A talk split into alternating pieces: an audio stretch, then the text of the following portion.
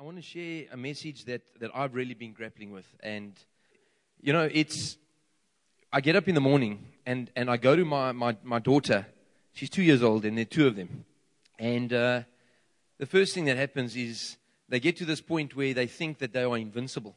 They think that they can do anything. And she's got this word now that goes shelf. The moment you hear that word, you know that life is going to get extremely difficult for you at that present moment. She wants to get out the car herself. And you know, you know these car seats are made for, for children not to be able to get out. And you try and explain that to a two year old, and she thinks that you're talking absolute rubbish. But she can do it shelf. She can get out this, this thing. She can make a cup of coffee shelf. And she can pour the milk into your coffee shelf. And you know that when you make coffee, you only put about that much coffee into the milk into the top, but we go two liters. One goes all over the floor, all over the shelf. And you want to try and tell her that she can't do it shelf. And, and it's, it's carnage.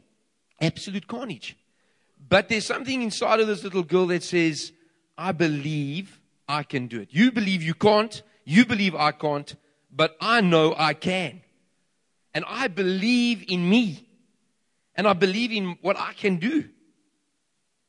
And we get to this point now where I do self, I do self. So now we're putting sentences together, and it's absolutely ridiculous the damage that shelf causes in the house. Don't clap, brothers. It's a painful experience.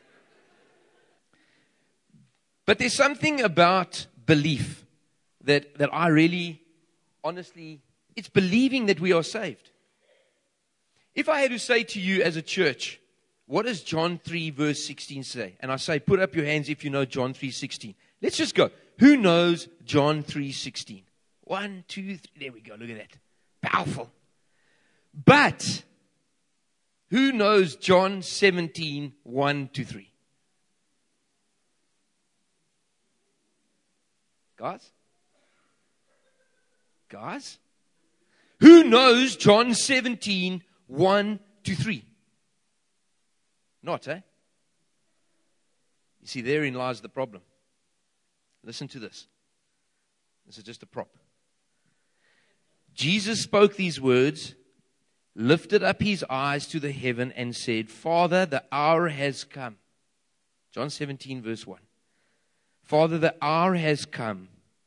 Glorify your Son, that your Son may also glorify you. Verse 2 As you have given him authority over all flesh, that he should give eternal life to as many as you have given him. John 17, verse 3, I think far more important than John 3 16. And this is eternal life. And this is eternal life. That you may know, that they may know you, the only true God, and Jesus Christ, whom you have sent. You see, friends, our salvation comes from our belief. And that is a definition in Scripture. The only definition in the whole of Scripture that talks about eternal life is John 17, verse 3. Please, when I ask you next week, let's put up our hands. Because we must know that our eternal life, the future of our lives, the future of our souls, the future of our relationship with God lies in this that we believe in God, the only, that we believe in God the Father, the only true God, and that we believe in Jesus Christ, whom He has sent. Nowhere does it say there that your acts, and that's Ephesians 1, verse 10. Nowhere in the scriptures does it say that your acts will get you into heaven. Now, that's an amazing thing.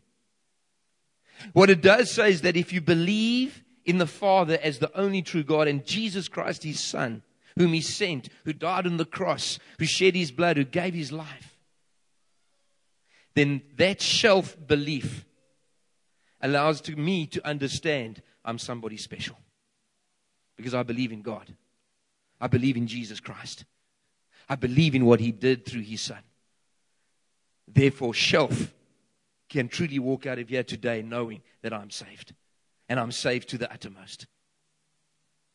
And that's what I want to pick up on today, guys.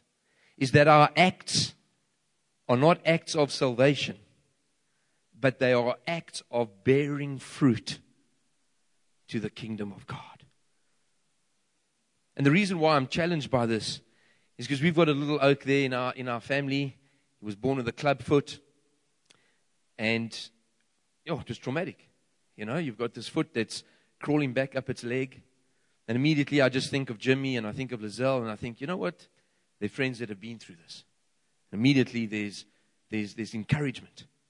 And so we go off to the Frere Hospital every week on a Wednesday morning. We go off there and we're all very sorry for ourselves until we get to the Frere Hospital.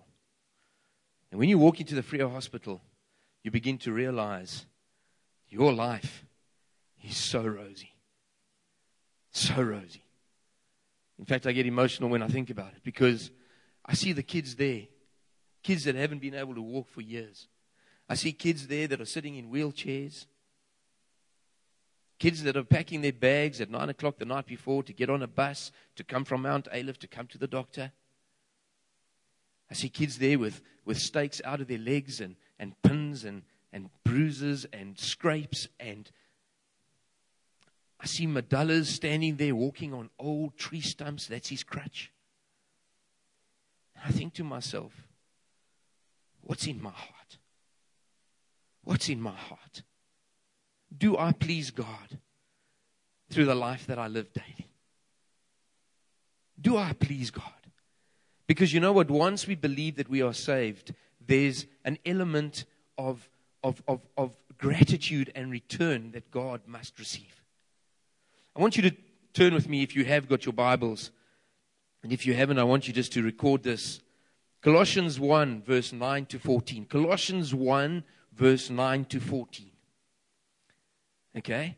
So I want you all to just walk with me and believe and say, I believe in shelf. I believe I am saved. I believe in God, the only true Father, and I believe in Jesus Christ who sent us. So now that we've got salvation out of the way, that's not the call today. We're in the upside down kingdom, friends. We're in the upside down kingdom. I was sharing with Andre the other day, I was just saying, I love this church.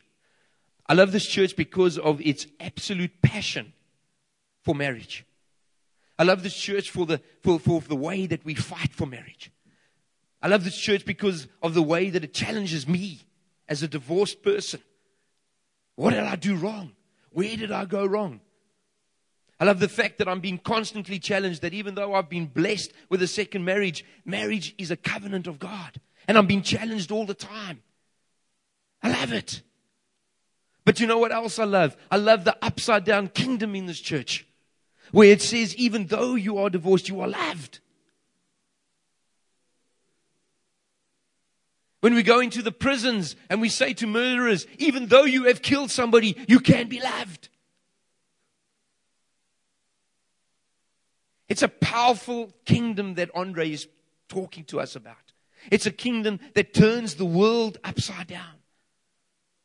And we have to be a part of this revolution. We have to be a part of a, of, a, of a, church that mobilizes in a country that is looking for leadership, friends. We are not finding leadership in political powers, and we never will. We never have. Please don't get the idea that I'm saying that Jacob Zuma this and that. I'm saying F.W. de Klerk. I'm saying B.J. Vorster. I'm saying Donald Trump. We will never find true leadership in man. We will only find true leadership when the church arises and shows the upside down kingdom to the people of our land. And we have to adopt that. We have to believe in shelf. Please don't let anybody judge you. Please don't let anybody put you down. You try and put my twins down when they're making coffee for me in the morning. You can't put them down. They will make a mess. They will destroy the house. Shelf. We're even taking our own poo nappies off and wiping them and putting it on. It's a shelf. I don't want to get into the details of that. But it's happening. I'm just going to put my props back on. I want you just to listen to a very profound piece of scripture Colossians 1, verse 9 to 14. It says, For this reason, we also, since the day we heard it, do not cease to pray for you and to ask that you may be filled with the knowledge of his will in his wisdom and spiritual understanding, that you may walk worthy of the Lord. This is it. That you may walk worthy of the Lord. God has given us shelf. God has given us a belief. He's given us something to cling to. His life, His ransom, His blood. He's given that to us. And then He says that you may walk in a life worthy of the Lord. And then He says, fully pleasing Him. Question I want to ask this morning is Are we pleasing God? Do you please God? And the, the analogy that I want to use is when your children come home and they take their poo nappy off, and, and, and, and you look at this and you think, what has happened here? There's that element of, I'm not pleased. There's that element of, what's happened here? But there's also that element of, my beautiful daughter's done this. And you go in there and you clean it up. And eventually you walk out and you see her sitting on the couch there saying, I love you, Daddy. This is what today's about. Today's about us taking our nappies off in the world. Today's about us losing our tempers. Today's about us, us, us maybe being involved in shady deals or, or, or, but today we come back and we look at dad and we say, I love you, dad. Today's not just about singing songs. Today's about a revolution of our lives. Today's about us coming before God and saying, I love you, Dad. I love you.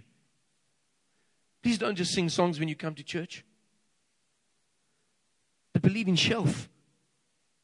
When my little girls tell me they love, I tell you what, 47 years of age, I've got two twins under the age of two, and I've got a little one that's only three months old. And people look at me and they laugh at me and they say, Yes, but six kids? Yeah, you're mad. No, I'm blessed. I'm blessed. And when my Joel comes home and he's in grade 10, and my little girls just run up to him and they just grab him by the legs and they tell him to, I'm blessed. Shelf. I have a belief in the presence of God. And so this morning, I want to just deal with four things. Listen to what it says that you may walk worthy of the Lord, fully pleasing Him. Listen to this being fruitful in every good work increasing in the knowledge of God, strengthened with all might. Okay? Strengthened with all might according to the glorious power for all the patience and long suffering with joy, and then giving thanks.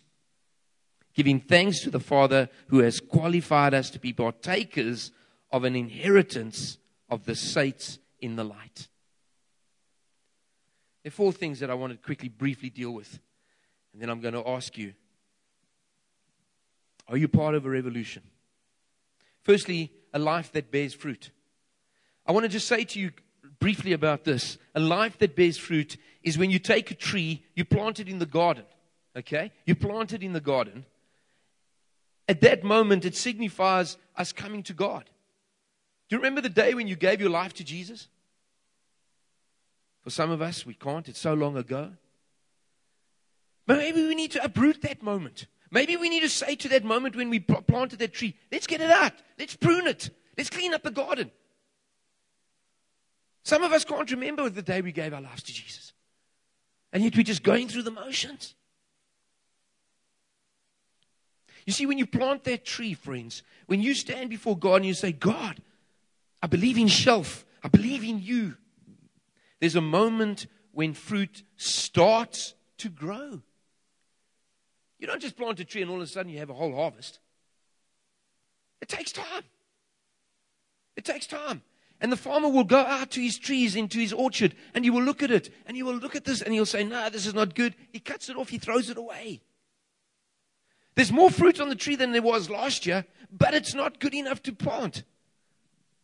And for me, my anger, I still get angry, but it's not venom filled. Do you understand? So I want to encourage all of us. Please don't, because you lose your temper, give up on God. Please. Don't, because something goes wrong and you respond in a different way, or you say a swear word. I'm not, please, please don't go and tell Andre I'm saying it's okay to swear. I'm not. But what I am saying is if you do, cut it off and start again. We don't give up.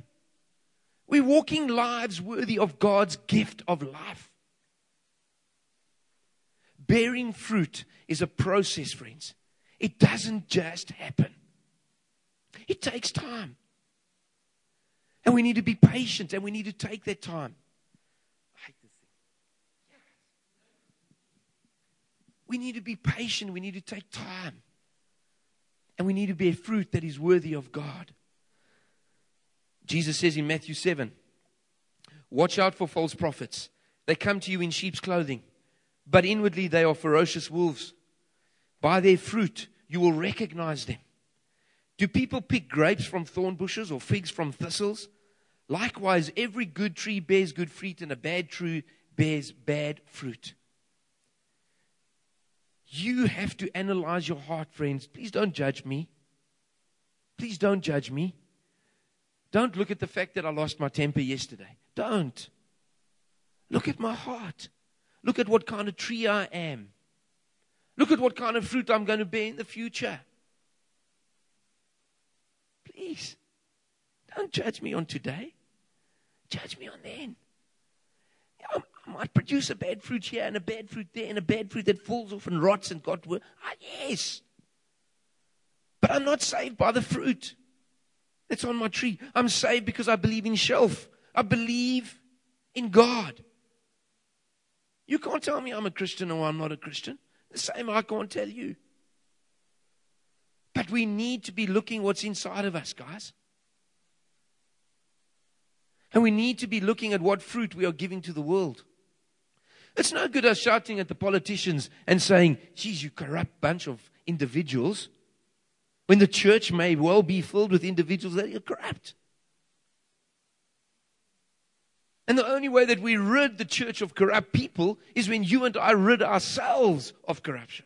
I'm not saying you're corrupt, please. But we can't be judging. We need to be pruning. You understand what I'm trying to say? We don't. It's so easy to judge others. But there's so much fruit in our lives that needs to just be cut off and taken out. You see, where our treasure is, that is where our heart lies. And if our treasure is in the fruit that we are bearing, if our treasure is in the life that we are leading, if our treasure is in the life that we are working worthy with the God, then our heart will lie there. And our heart will challenge us. And our heart will change us. So, friends, bear fruit that is worthy of God.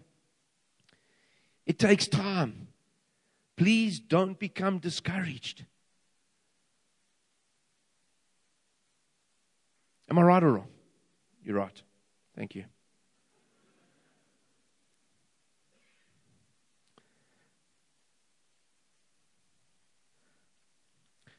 the person who's living in God's presence will begin to see a change in their values.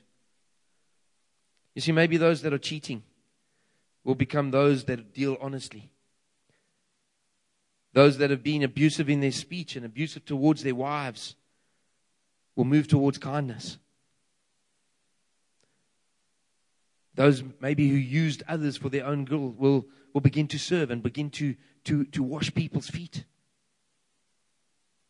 Maybe if you, you tear people down. Maybe if you bear false witness or you gossip, maybe, maybe you begin to edify them. You need to identify those things that need to be changed. But this is the essence of it, guys. You see, please don't judge me because I gossip. Okay? And the way that I stop gossiping, and the way that I stop cheating people, and the way that I stop becoming abusive, and the way that is not because of anything other than drawing near to God. In John 15, verse 4, it says, Remain in me, abide in me, and I will abide in you. No branch can bear fruit by itself, it must remain in the vine. Neither can you bear fruit unless you remain in me, friends. This is the essence Bearing of fruit, works, doesn't save us.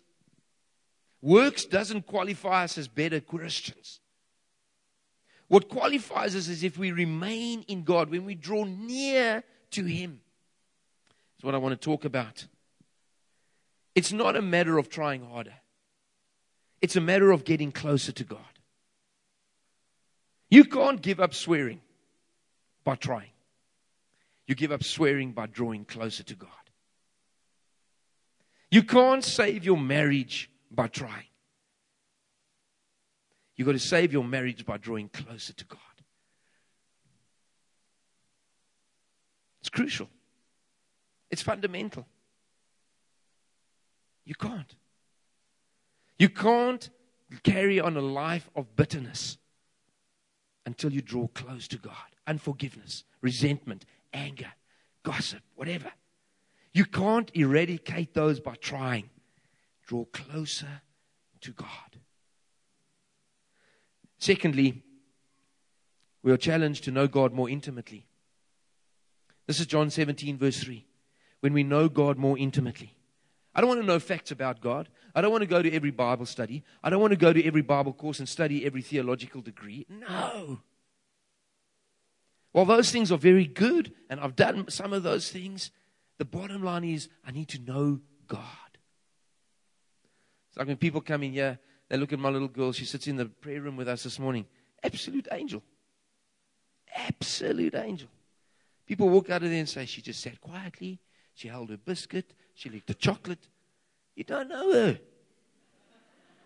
You don't know her. Don't be, don't be fooled by that. And if somebody had to come in here and start writing a manual about, about good children, she's able to be top of the list, man.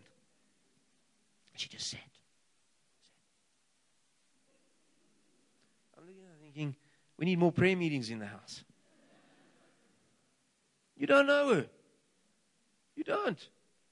I know her. Sure. I know her.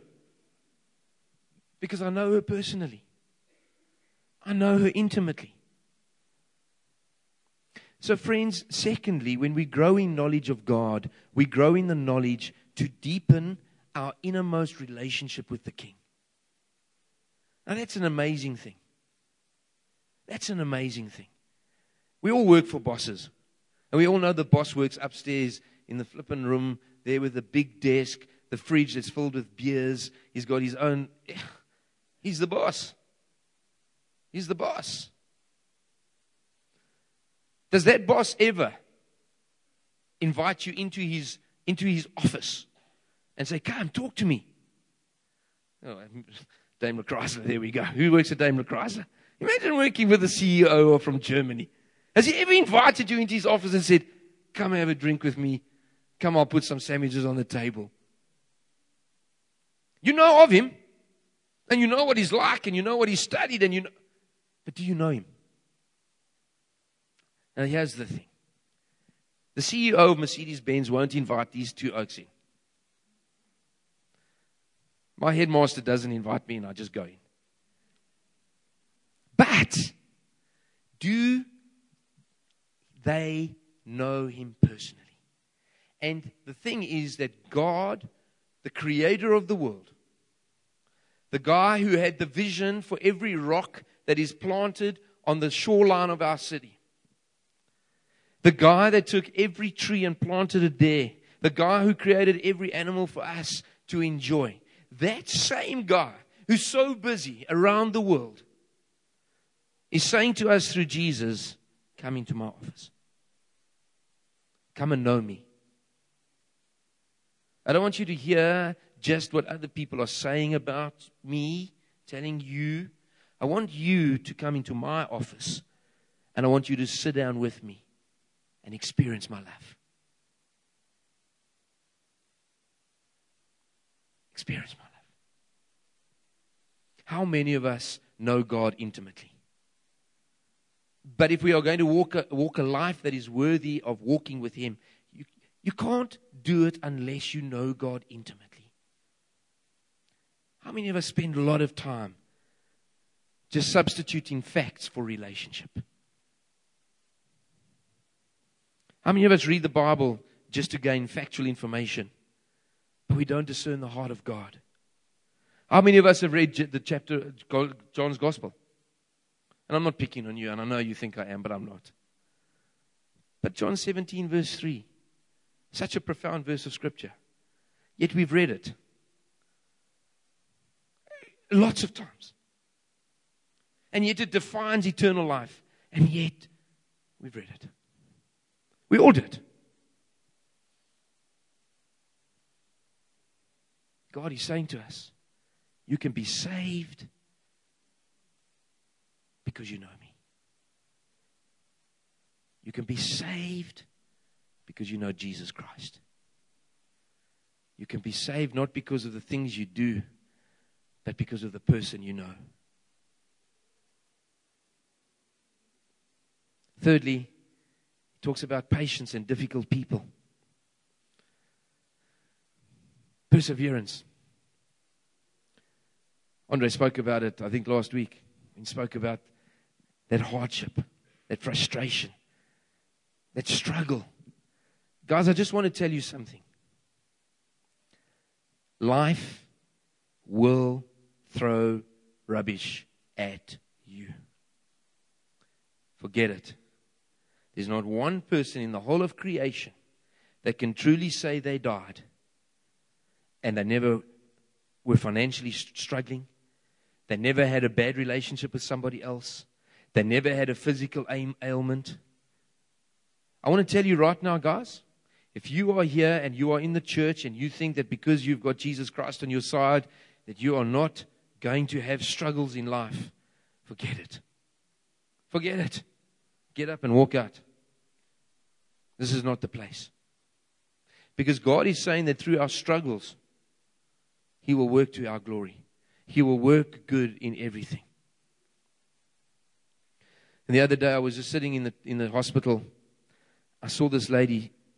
She must have been, she must have been 90 years of age. She had no teeth. And I just remember her walking in. She was, she's bent over. She's got this big thing on her head. And she's carrying a 14 year old boy on her back. Uh, he must be mentally retarded or whatever. But his, his body's like this, he's stiff. And she's carrying him. And she does every Wednesday I see him. And she challenges me every week. And she walks, she puts him down, she goes from doctor to doctor. And I'm looking to myself and I'm saying, Where's the church? Where's the church in all of this? Can you imagine on a Wednesday morning if we got a couple of guitarists together, a couple of flasks of coffee, maybe pots of soup? Exactly what Nicole is doing, and her heart is there, and I, I just want to embrace it, and I want to, I want to acknowledge it, and I want to. Can you imagine if we went into that hospital on a Wednesday morning and we sang what we sang this morning? with those people. You see, friends, life is full of hardship. It's how we deal with it. It's how we give hope in the midst of that situation. Not that we judge them. Not that we look down on them. Not that we just hope and pray that we see the doctor quickly so we can get out of this God-forsaken place.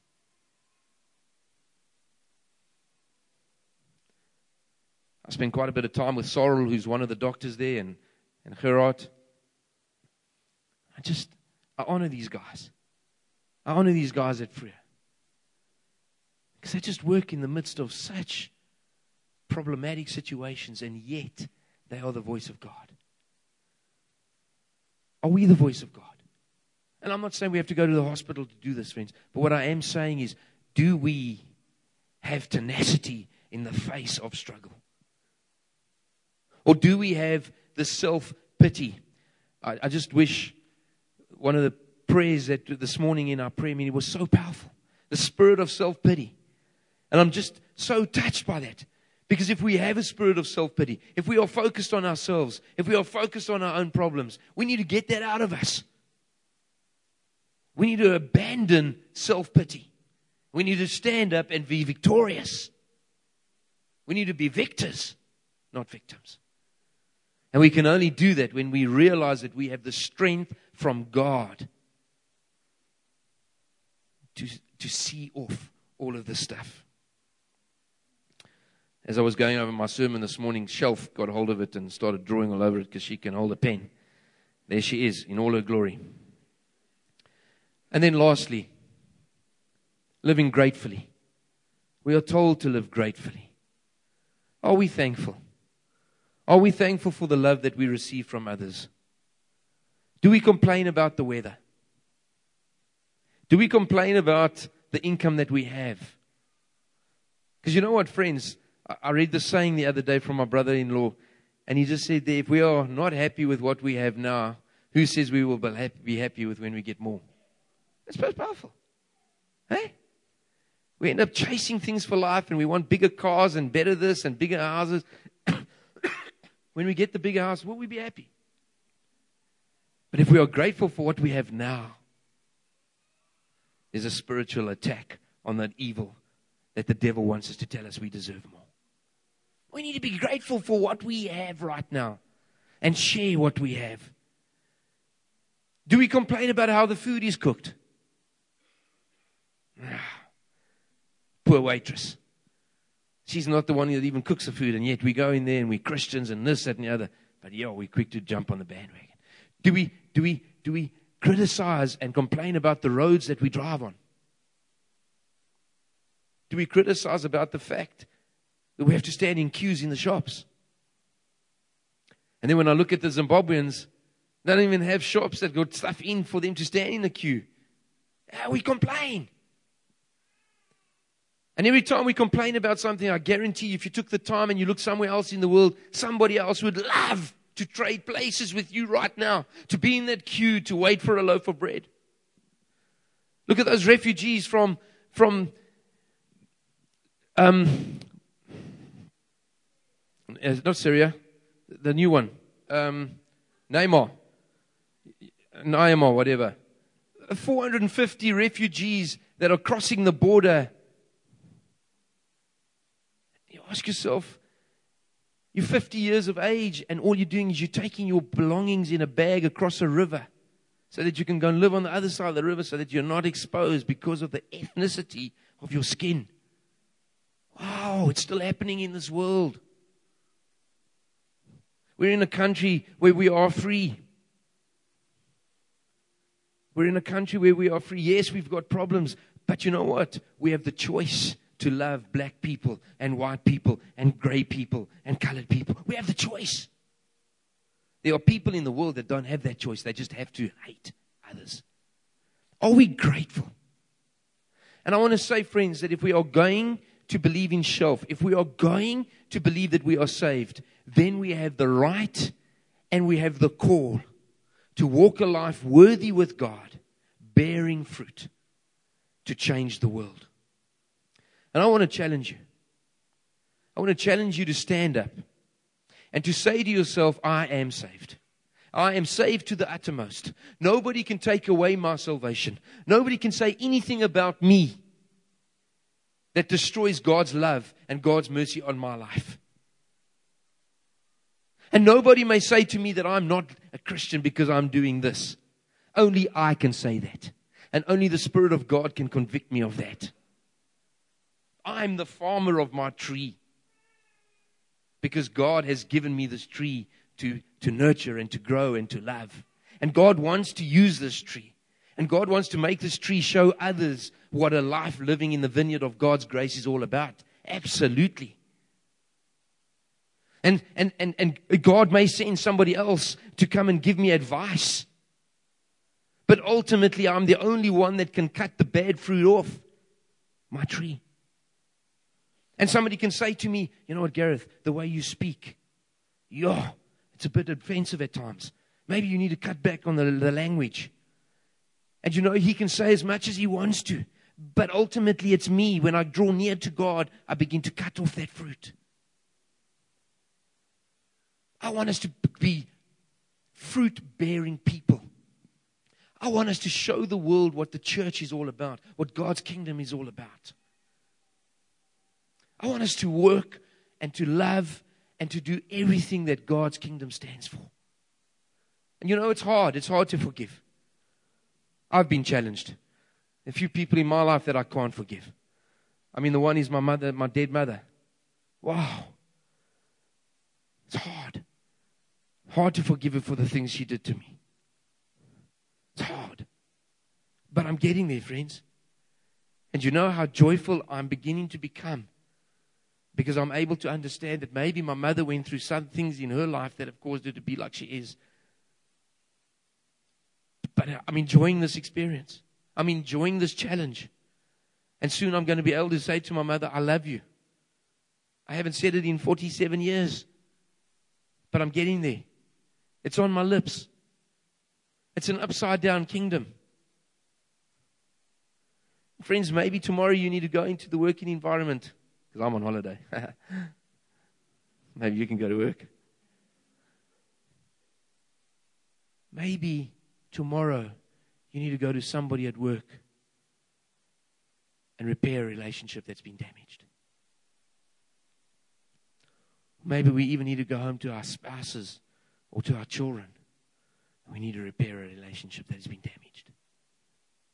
Oh, maybe we even need to go home and repair a relationship with a God who loves us so much that has been damaged. But, friends, I want to tell you something. The upside down kingdom is the only way. It's the only way. And this morning, as the music guys just lead us in a time of prayer and worship, I want you to be bold, and we're not going to we're not going to ask you to do anything. I'm not going to say if you want to cut out this or cut out that or cut out this or this or that or whatever. I, nobody needs to know why you're putting up your hands. Nobody needs to know why you're standing. First and foremost, I want to say if you don't believe in shelf, if you don't believe that you have been saved to the uttermost, stand today. If you have something in your life that is pulling you down and you know it's pulling you down, take it to God and say, God, help me to cut off the fruit. Maybe your relationship with God is not deep. Maybe you're not spending enough time with Him. Maybe you are not growing in an intimate relationship with God. Stand today. Maybe the fruit is growing too slowly and you think that you are not worthy of, of being a super Christian, stand today and say there are no super Christians. Every man who lives under the blood of God is Superman, Superwoman.